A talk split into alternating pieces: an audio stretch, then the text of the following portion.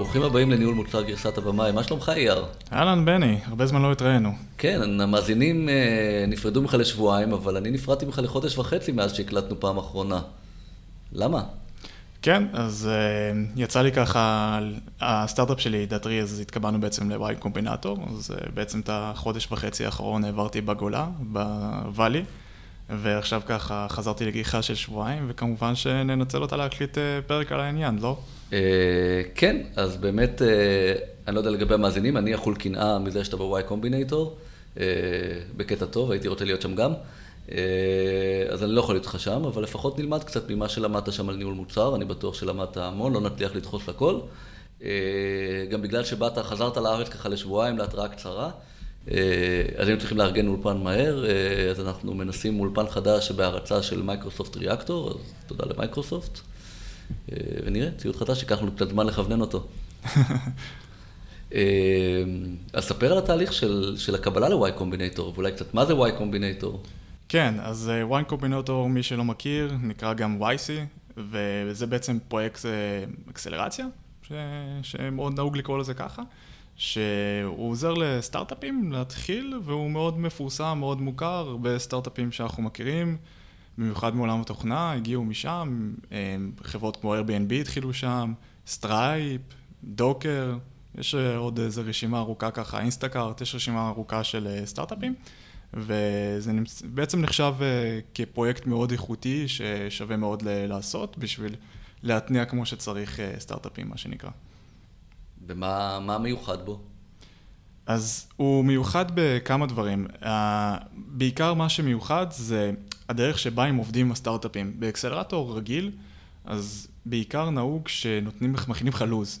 אומרים לך משעה 5 עד 6 אתה פוגש את הבן אדם הזה, משעה 6 עד 7 אתה פוגש את הדבר הזה. ודווקא מה שמעניין עם uh, YC זה שהם דווקא יותר מעדיפים שת, שתתמקד בסטארט-אפ שלך בלבנות אותו, והם יותר מנחים אותך. יותר העניין שם, יותר ההוויה היא על ההנחיה שלך. איך לדאוג שאתה לא תעשה טעויות. אז מה באמת הדברים העיקריים שמתעסקים שם, אם היית צריך ככה למקד?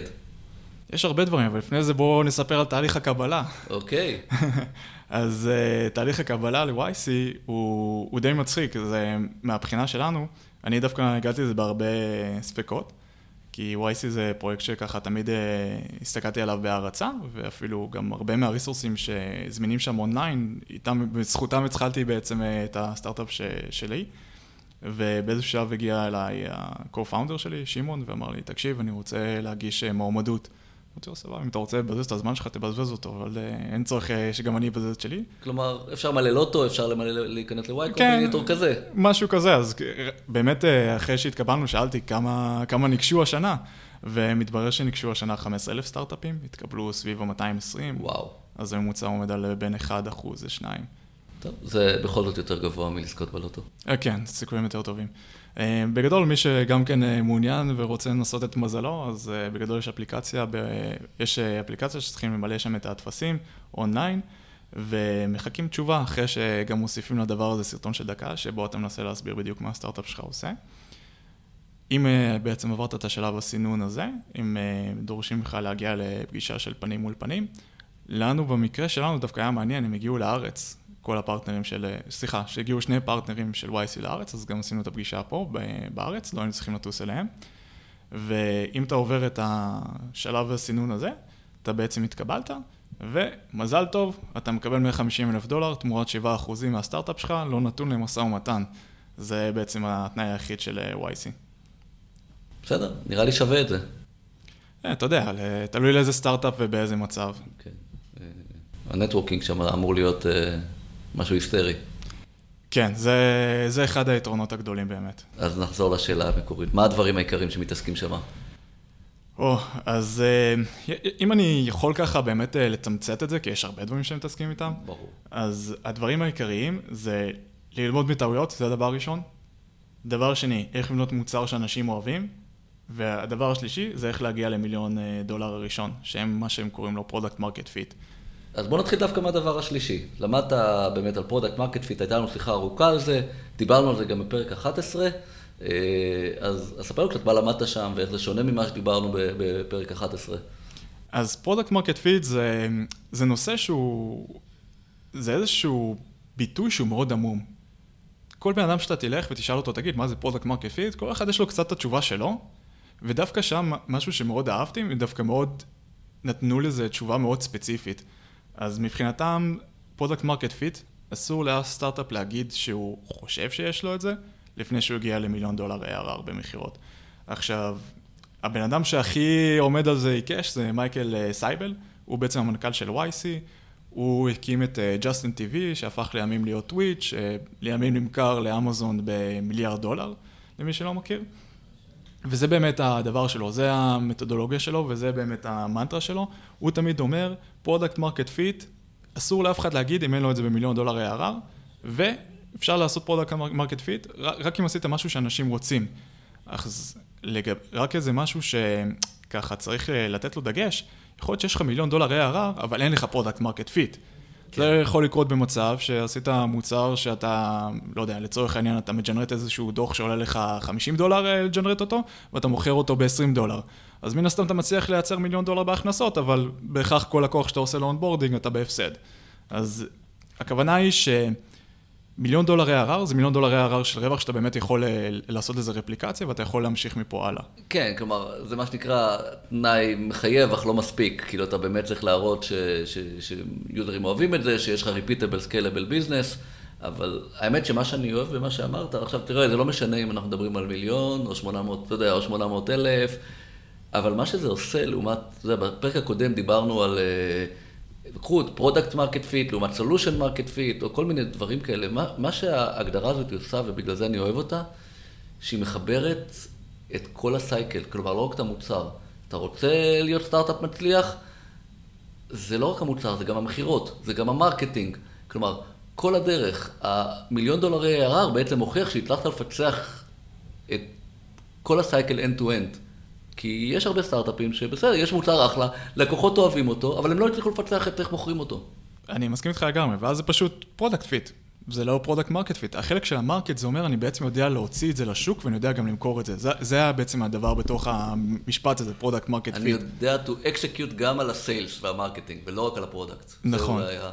אני אגיד לך עוד יתרון ב-YC, זה הכמות חברות שאתה נחשף אליהן, והכמות סוגים שונים של product market fit שאנשים הגיעו אליהם. אז הרבה פעמים שמעתי ש product market fit זה משהו שצריך להתפוצץ לך, שזה כמו מוקש שאתה דורך על זה, וזה הכל אה, קורס, וכל הלקוחות רוצים לעשות onboarding, ואף אחד לא מצליח, כי המערכת לא עומדת בזה. ולא יודע, זה תמיד הרגיש לי קצת מוזר כזה, שבאמת ככה זה אמור להיות, ואם לא ככה אני מרגיש כרגע, זה אומר שאני אף פעם לא אגיע ל product market fit, ודווקא שם ב-YC, בפעם הראשונה נחשפתי כמה חוויות שונות של סטארט-אפים, שהם כן, יש להם product market fit, אבל כל אחד תיאר את החוויה טיפה אחרת. אז באמת יש את סגמנט uh, IO, למי שמכיר, שמתארים שהם בעצם עשו איזשהו פיבוט, ובאמת זה היה ככה, זה היה התפוצצות, כי הם אומרים כמו לדרוך על מוקש, פתאום בבת אחת היה לנו כל כך הרבה לקוחות שרצו את המוצר. אבל יש חברה אחרת, חברה בשם ריטו לצורך העניין, שהם דווקא מספרים שזה הגיע באיטרציות של לאט לאט, לא, לא עשו שום פיבוט על המוצר, לא עשו שום דבר, פשוט עשו איטרציות על, המו, על, ה, על הבעיה עצמה, ולאט לאט הגיעו למיליון דולר, והיום עומדים כבר שלוש וחצי מיליון דולר עם 12 אנשים. זה אולי ההבדל בין product market fit של חברה, משהו ליניארי, לעומת product market fit שמייצר hockey stick. כן, ואז אתה פתאום עולה על ה hockey stick, וזה מתפוצץ לך. Um, אני חושב שגם בדוגמה של האיטרציות, זה, זה, גם, uh, זה גם סוג של hockey stick, הם בתוך שנה הצליחו להגיע למיליון דולר ARR. אם תסתכל על זה, זה, זה פשוט נראה כמו hockey stick לכל מי שיסתכל בחוץ. אבל מה שדווקא מעניין זה שהם לא אומרים אה, שפתאום זה התפוצץ לנו ביום אחד עשינו את המיליון דולר או משהו כזה, הם אומרים, שמע, לאט לאט, אחד אחד, העלינו אותם, ועשינו את האיטרציות שלנו והגענו לזה, ו... וזה נותן באיזשהו מקום, נתן לי איזשהו ביטחון, שאפשר להגיע ל product market fit, יש איזושהי הגדרה אבסולוטית מסוימת, ויש פשוט דרכים שונות להגיע לזה, וזה מה שאהבתי בנושא הזה. אה, סבבה, אז בעצם מי שלא מגיע ל market fit, כן, מן הסתם אה, חברה מתה, מה הורג חברות? או, oh, גם uh, לזה, למייקל ול-YC יש uh, בטן מלאה מעניין. אז, אז צריך להבין, ל-YC כבר יש להם, בדקתי את זה, סביב האלפיים חברות שעברו בבאצ'ים השונים. כל שנה יש שני באצ'ים, באצ' של חורף, באצ' של קיץ. הם בעצם כבר עשו אלפיים חברות. ויש להם איזושהי מנטרה שהם אוהבים להגיד, זה אנחנו לא יודעים איך לייצר את הגוגל הבא. אנחנו יודעים להגיד לכם איזה טעויות סטארט-אפים עושים שגורמים להם למות. מה שאפשר ללמוד ממה הורג חברות זה המחשבה של וייסים אומרים שאתה בתור חברה, הם מאמינים בפאונדרים, הם לא באמת מאמינים בסטארט-אפ. הרבה חברות עושות פיבוטים תוך כדי השלושה חודשים האלו, או יותר מפעם אחת אפילו, והם מאמינים בפאונדרים עצמם. והמחשבה מאחורי הדבר הזה אומרת שפאונדרים טובים ימצאו לעשות סטארט-אפ מוצלח, הדבר היחיד שצריכים לדאוג להם זה שיהיה להם מספיק בן רייט. אז מה שהורג חברות זה מה ששורף להם את ה runway. ולכן, דברים שיכולים להרוג חברות זה אם גדלים לפני שיש product market fit. כי אז בעצם אנחנו שורפים burn rate, לפני שאנחנו בעצם יודעים, בעצם לא בטוח שעשינו את המוצר הנכון, שאנחנו יכולים למכור אותו במיליון דולר ARR. בנית משהו ראשון והבאת יותר מדי מפתחים, או יותר מדי אנשי מכירות, ואתה בעצם לא מצליח to execute on that. בדיוק, אתה לא היית מספיק lean and mean, ובגלל זה אתה לא מצליח אה, לזוז בהתאם אה, לדרישות של השוק, ובגלל זה, כי אתה מלכתחילה לא עשית משהו, עשית בעצם את שלב הגדילה שלך מוקדם מדי. כן, זה הרבה פעמים, אתה יודע, מחלה של, אה, נגיד יזמים שהם פעם שנייה, לפעמים זה מאוד מוצלח כי הם למדו את כל הטריקים, אבל לפעמים במיוחד אם הם מכרו את הסטארט-אפ הראשון בככה בהרבה כסף, ואז הם בעצם עושים bootstrap לעצמם, יש להם נגיד מיליון דולר לשים אה, לבד, והרבה פעמים זה עושה אותם לא lean and mean. ראיתי הרבה תופעות כאלה של יזמים שבגלל שהם בטוחים בעצמם מאוד שורפים מהר.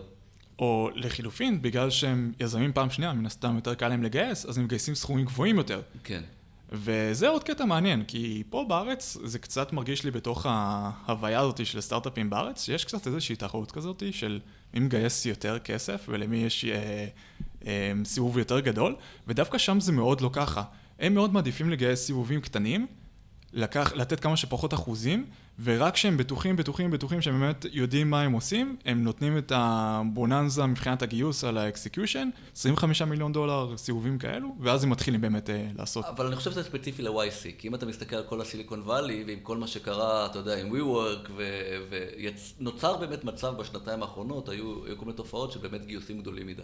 אני חושב שעכשיו, עם כל הנפילה, אתה יודע, דברים מתחילים להתאזן, אז אני לא בטוח שמה שאתה אומר הוא נכון רק לארץ, חושב שהוא... נכון להרבה מקומות, גם לסיליקון וואלי, ואולי וייסי ייחודים בזה. אמ, גם וגם, אבל שם באמת שמים דגש ובאמת מסבירים שכמה שיותר כסף זה לא בהכרח תמיד בא לטובתך, ואני אני, אני חייב להגיד שאני די מסכים עם זה. שיש לך את הביטחון הכלכלי הזה, אז, אז הרבה פעמים זה לא... אם זה לא כואב לך ואתה לא מפחד שאתה עומד למות עוד חודשיים, אז זה לא מוריד, זה, אתה לא יוצא מאזור נוחות, ואתה בשלבים הראשונים דווקא זה, זה די חשוב לצאת מאזור הנוחות, וזה יכול גם להציל סטארט-אפים, ויש הרבה סיפורים שם ב-YC על סטארט-אפים שבשלושה החודשים האחרונים, רק כדי, לצ... הם היו חייבים, בגלל שהיו חייבים לצאת מאזור הנוחות, הצליחו בעצם להביא את, ה, את ה, אותו מוצר שנתן להם את ה product market fit. דיברנו על product market fit, דיברנו על, אה, על מה הורג חברות. איך בונים product market fit? מה המתכון של YC לבניית מוצר שאנשים אוהבים? מאוד פשוט. לדבר עם ה users שלך. זה, זה בקטע שאם אתה לא תדבר עם ה users, אתה, אתה לא תצליח למצוא את זה. ולדבר עם ה users, זה, זה השורה התחתונה. אם אתה חייב לדבר איתם, לראיין אותם, להבין אותם, כל מי שהתקין ואהב, כל מי שהתקין ולא השתמש, כל מי שהתקין ולא סיפר לחברים שלו, באמת לראיין כל, כל, כל user אפשרי, ומה שאני אוהב זה שעל כל מסקנה כזאת שמספרים לך שם, הם גם מביאים את הדוגמה שלהם האישית. אז בדוגמה הזאתי, הם סיפרו על איך Twitch התחיל. ו Twitch, לפני שהם עשו סטרימינג של גיימרים, הם בעצם היו עושים stream, streaming, streaming זה היה פשוט פלטפורמה של סטרימינג לכל דבר. ורק, ורק בנקודה שהם דיברו עם ה users שלהם, והם פתאום קלטו ש-20% מכל האנשים שעושים סטרימינג זה גיימרים, והם שאלו אותם, למה אתם עושים את זה פה ולא ב YouTube? ואז הם בנו מוצר שמתאים לסטרימינג של משחקי וידאו, אז פתאום נוצר הדבר הזה של, טוויץ' והאימפריה הזאת שאחר כך נמכרה בהמשך. אבל אם לא היו מדברים עם היוזרים, זה פשוט היה באיזשהו שלב מת. אז בעצם, ואני חושב שזה מתקשר לנקודה הראשונה שציינת, אתה אומר, אני צריך לדבר הרבה הרבה הרבה עם היוזרים, אה, ובעצם ללמוד מהם, וכנראה גם ללמוד מהטעויות שאני עושה מולם. אז אה, מה המתכון של YC לעזור ללמוד מטעויות? אני, זה קצת כאילו ביצה ותרנגולת. אתה אומר מצד אחד אני צריך יוזרים בשביל שיהיה לי עם מי לדבר, מצד שני, וליצור מוצר שהם אוהבים, ואני, וברגע שיהיה לי מוצר שהם אוהבים, אז יהיה לי יוזרים לדבר איתם. אז זה תמיד איזשהו ביצה תרנגולת הזאת שאני תמיד הסתבכתי בעצמי שהתחלנו, היום כבר ברוך השם ואני דופק פה על עצים, הכל בסדר, יש יוזרים, אז יש עם מי לדבר. אבל דווקא היוזרים הראשונים זה היוזרים שהכי קשה לך להתחיל איתם את המוצר, כי זה אנשים שהם בעצם צריכים להיכנס לבטא, לפריוויו, אוכלים את כל הבאגים וכל הדברים האלו. מה שמעניין ב-YC, זה במיוחד אם אתה חברה טכנולוגית, אתה יכול בעצם להשתמש ב... בחברות YC הקודמות. והם יהיו, והם מאוד פתוחים להיות היוזרים הראשונים, כי אותו דבר עשו להם בזמנו שהם היו ב-YC. זה טוב אם המוצר שלך הוא מוצר... טכנולוגי. טכנולוגיה. אם אתה מוכר מוצר שהוא לא לאנשי הייטק, אז לא בטוח זה עוזר לך בהרבה. אני מסכים, היה שם אה, חברה שהיא מזכירה כלבים אה, on demand, אז אה, אם אין לך כלב, אם אתה לא פאונדר של YC ויש לך כלב, אז פחות רלוונטי. נראה לי אפשר לעשות פרק רק על זה, אבל אנחנו נחסוך מהמאזינים על השכרה כלבים. אוקיי, זה לוקח אותי לכל מיני מקומות מוזרים. אז מה, אז מן הסתם, כמו כולם, תשחרר מוצר כמה שיותר מהר, תנסה לגבות כסף כמה שיותר מהר. כן, כן, ממש ככה. אז אני קצת אתן גם על הסטרקצ'ר באמת של, של YC כדי להבין איך, איך הם באמת נותנים את הדגש על זה. יש בעצם, מכל החברות האלו מפרקים אותך לתת קבוצות. בדרך כלל שמים אותך לפי הדומין שלך, אז אני למשל הייתי ב-Developer Tools. עוד עם עוד איזה חמש, שש חברות. ופעם בשבועיים אנחנו בעצם נפגשים, וכל אחד צריך להגיר, להגדיר לעצמו איזשהו אתגר לשבועיים הקרובים, ו... והוא צריך גם לדבר על האתגר הקודם שלו. ואז למשל לצורך העניין אתה יכול להגיד, שמע, האתגר שלי מהשבועיים הקודמים היה שיהיה לי 50 יוזרים חדשים, אתה צריך להגיד אם עמדת בזה, אתה אומר אם עמדת, לא עמדת, לא עמדת, מדברים ביחד, למה לא? ואז אתה אומר, טוב, האתגר שלי הבא הוא שיהיה לי 100 יוזרים. ואז אם אתה לא מאתגר את עצמך מספיק, אז באיזשהו שלב ייכנס אה, הפרטנר שאתה יושב איתו ויגיד לך, שמע, חביבי, הגיע הזמן שעכשיו גם תבקש כסף מהיוזרים. וזה מאוד מעניין, כי זה, כי זה די תופעה שקורית לכולנו, אנחנו תמיד תופסים את, את, את עצמנו בחסר. אז לוקח לנו יותר זמן לשחרר, לוקח לנו יותר זמן להשיג את היוזרים, לוקח לנו יותר זמן לבקש מהם את הכסף, ופה זה סוג כזה שנותנים לך קצת בעיטה בתחת, וכזה שאומרים לך, טוב, ה change הבא שלי זה לשחרר. אז אומרים, רגע, למה לשחרר? למה, שה, למה שה change שלך לעוד שבועיים זה לא שכבר יש לך עשרה users לפחות, שכבר שחררת? ותמיד מאתגרים אותך בעניין הזה. וזה מדהים לראות חברות שעשו pivot תוך כדי, איתי בקבוצה, ותוך חודש הם כבר שחררו מוצר חדש, וכבר אפילו כבר אה, שמו users ולקחו כסף. אז בעיקר חברות, כאילו דיברנו סביב product market fit ומה הורג חברות, ואיך לומדים, זה בעיקר הפוקוס שלהם זה להביא אותך ל product market fit? כן, Uh, זה, שוב פעם, חברות שונות בשלבים שונים, אז אנחנו למשל היינו חברה שקצת יותר uh, בוגרת, יותר בשלה, אנחנו כבר היינו עם מוצר, עם לקוחות שהתקבלנו ל-YC, אז, אז זה היה טיפה שונה.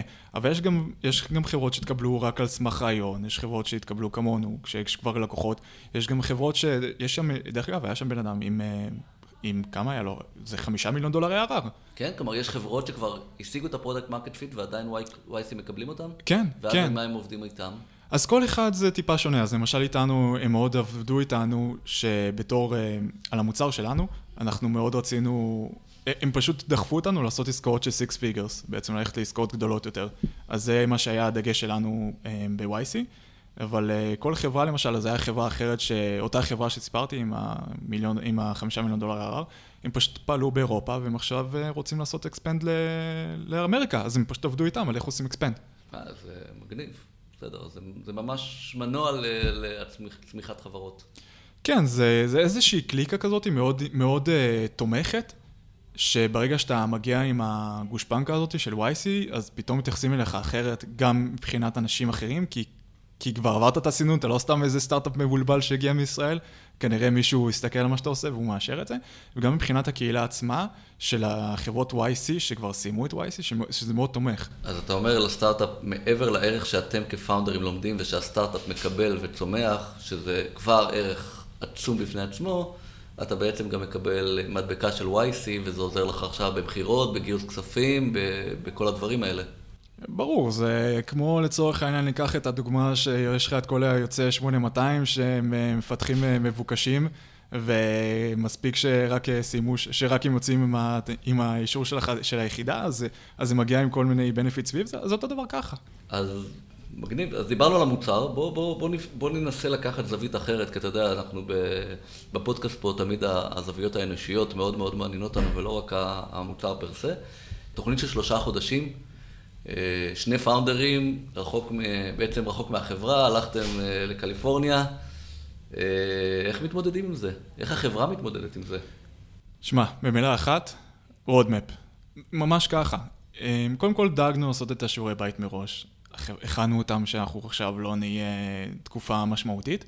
וכשבנינו את ה roadmap, גם ידענו שאנחנו התקבענו, וידענו שאנחנו בעצם נהיה כמה שפחות זמינים. אז גם תעדפנו את ה goals שלנו בהתאם לאיזה דברים פחות צריכים חיבור שלי ופחות uh, דורשים ממני לבוא ו- ולהתערב, ובהתאם לזה גם תעדפנו אותם. אבל בגדול עם ה roadmap, הצוות פיתוח, יש להם את ה goals שלהם, יש להם את ה initiative שלהם, הם, הם מבינים את הלמה, שזה מה שאנחנו כל הזמן מדברים עליו, הלמה. ו... הם פשוט, זה, זה, ככה יכלו לעבוד אה, עצמאית, מה שנקרא. והם יודעים לעבוד בלעדיך. זה בדיוק אה, דומה, אתה יודע, לפני איזה שבועיים העליתי פוסט כזה של איך אני מודד את עצמי כ-VP product. ואחד מהדברים, ולאנשים היה מאוד מאוד קשה לעכל את זה, אמרתי, זה לא המדד העיקרי כמובן, אבל איזשהו מדד שאני עושה זה, האם מחר אני בבוקר נעלם, האם לפחות שלושה חודשים הצוות יכול להתקדם בלעדיי, לא בקטע שהכל מוכן, אלא להפך, דווקא בקטע של... הם ידעו למצוא לבד מה צריך לעשות, כי, הגדרנו את המסגרת, זה, וזה בערך מה שאתה מתאר. כן, שמע, אבל זה לא חוכמה, אני כבר uh, מנטי שלך uh, שנה, אז uh, זה כבר uh, הושרש בי מההתחלה. אבל זו הוכחה, אתה יודע, שם בפוסט, כאילו, לאנשים היה קשה לקבל את זה, והנה, הנה ההוכחה שזה עובד, נסעתם לשלושה חודשים. כאילו, הם עוד לא נגמרו, אז ניפגש בסוף השלושה חודשים ונראה אם זה עובד, אבל, אבל כנראה זה עובד. אני, אני מסכים לגמרי. אז נכון, שלושה חודשים עדיין לא, אבל אני יכול להגיד לך שהחודש וחצי הזה, אם זה לא היה, אם לא היה את ה roadmap והחברה כבר לא הייתה מתורגלת לעבוד עם roadmap, לא, והיו מתורגלים שאני לא צוואר בקבוק, שאני לא צריך לעצור פיצ'רים וצריכים לחכות לאישור שלי או משהו כזה, לא היינו מצליחים בעצם לעבוד. ההבדלי שעות בינינו לבין קליפורניה זה עשר שעות, זה משוגע. זה אומר שכל יום הייתי צריך לעלות לסנכרון, וכל יום אה, הייתי צריך להישאר עד 12 בלילה כדי אה, להסתנכרן עם הצוות. אי אפשר באמת לעשות את זה ככה. אז זה גרם לך, בפועל גרם לך לשחרר יותר? זה אילץ אותך? לא, אני כבר הגעתי ל, לרמה הזאת של לשחרר. כבר, כבר כמה חודשים אני כבר ברמה הזאת, והצוות מתורגל, ואנחנו כבר עשינו כמה קווטרים של roadmap, וכמה קווטרים ש, שאני לא צוואר בקבוק.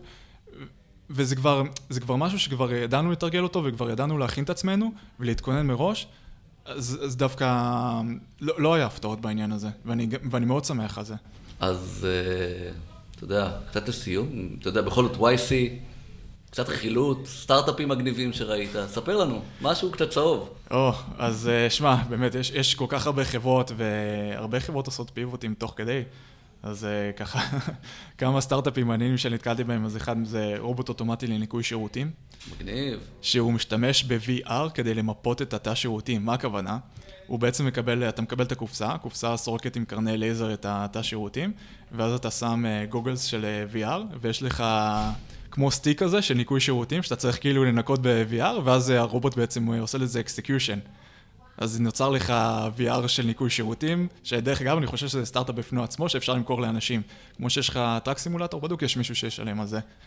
אז זה ככה אחד, הזכרתי, שירות להשכרת כלבים. גם לזה יש לי דעה. אני... שמע, זה, זה marketplace מאוד מעניין, אני לא יודע, אולי אם אתה רוצה להתחיל עם בנות, אז תשכיר איזה גור כלבים, אני לא יודע. כן. אבל מצד שני, תחשוב על זה, יש לך marketplace ל dog walkers. כן. חבר, זה... חבר את השתיים. וקח את הכלב שצריכים לעשות לו dog walker, חבר אותו לבן אדם שרוצה להשכיר כלב, ואתה מרוויח משני הצדדים. וכמובן יש לך אה, כל מיני דברים שהם יותר מבוססים, שזה פשוט אה, להעתיק. יש הרבה חברות אה, הודיות שם, אז אני יודע, עושים את ה Uber להודו, עושים את ה Brex להודו, כאילו עושים הרבה מאוד חברות פשוט בגישה של... הודו זה שוק גדול, אני חושב שאפשר לעשות שם הכל. ודרום. אה, אמריקה, אותו סיפור. כן, שוקים מטורפים. עוד משהו שככה, אתה יודע, אולי לא נגענו ו... ובא לך ככה לשתף את המאזינים? אמ, אני חייב להגיד ש-YC, למה הוא לא טוב?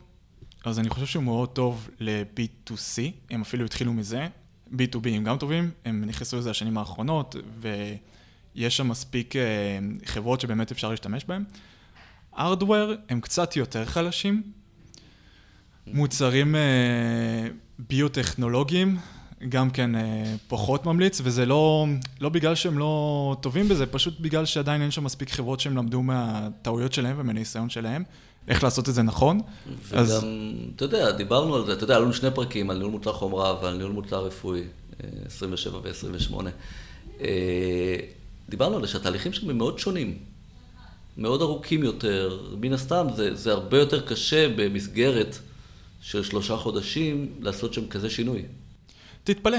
אפשר, דווקא אני ראיתי, יש לי חבר שהוא עושה מוצר חומה, ודווקא זה מאוד, הם נותנים לו פידבקים מאוד נכונים ומאוד דוחפים אותו כדי גם ברמה של חומרה להגיע ל... להוציא כבר משהו לשוק. פחות דווקא, הם יותר חלשים בקטע של לעזור לך להבין איך מגייסים לזה כסף, כי זה יותר מבוסס על זה שאתה צריך לקנות את המלאי והדברים האלו. אז בהרבה דברים אחרים שהם מאוד יש להם יתרון, בנטוורקינג והדברים האלו, אז הם יותר, קצת יותר חלשים בתחומים האלו. אוקיי, אז חכה, אולי הם יצברו ניסיון. אז איפה מוצאים אותנו? אז מתברר שאפשר גם למצוא אותנו באינסטגרם. ופתחת חשבון אינסטגרם? אני חייב להודות שעדיין לא. אני, אני, אני אפתח, אני אפתח, אני מבטיח.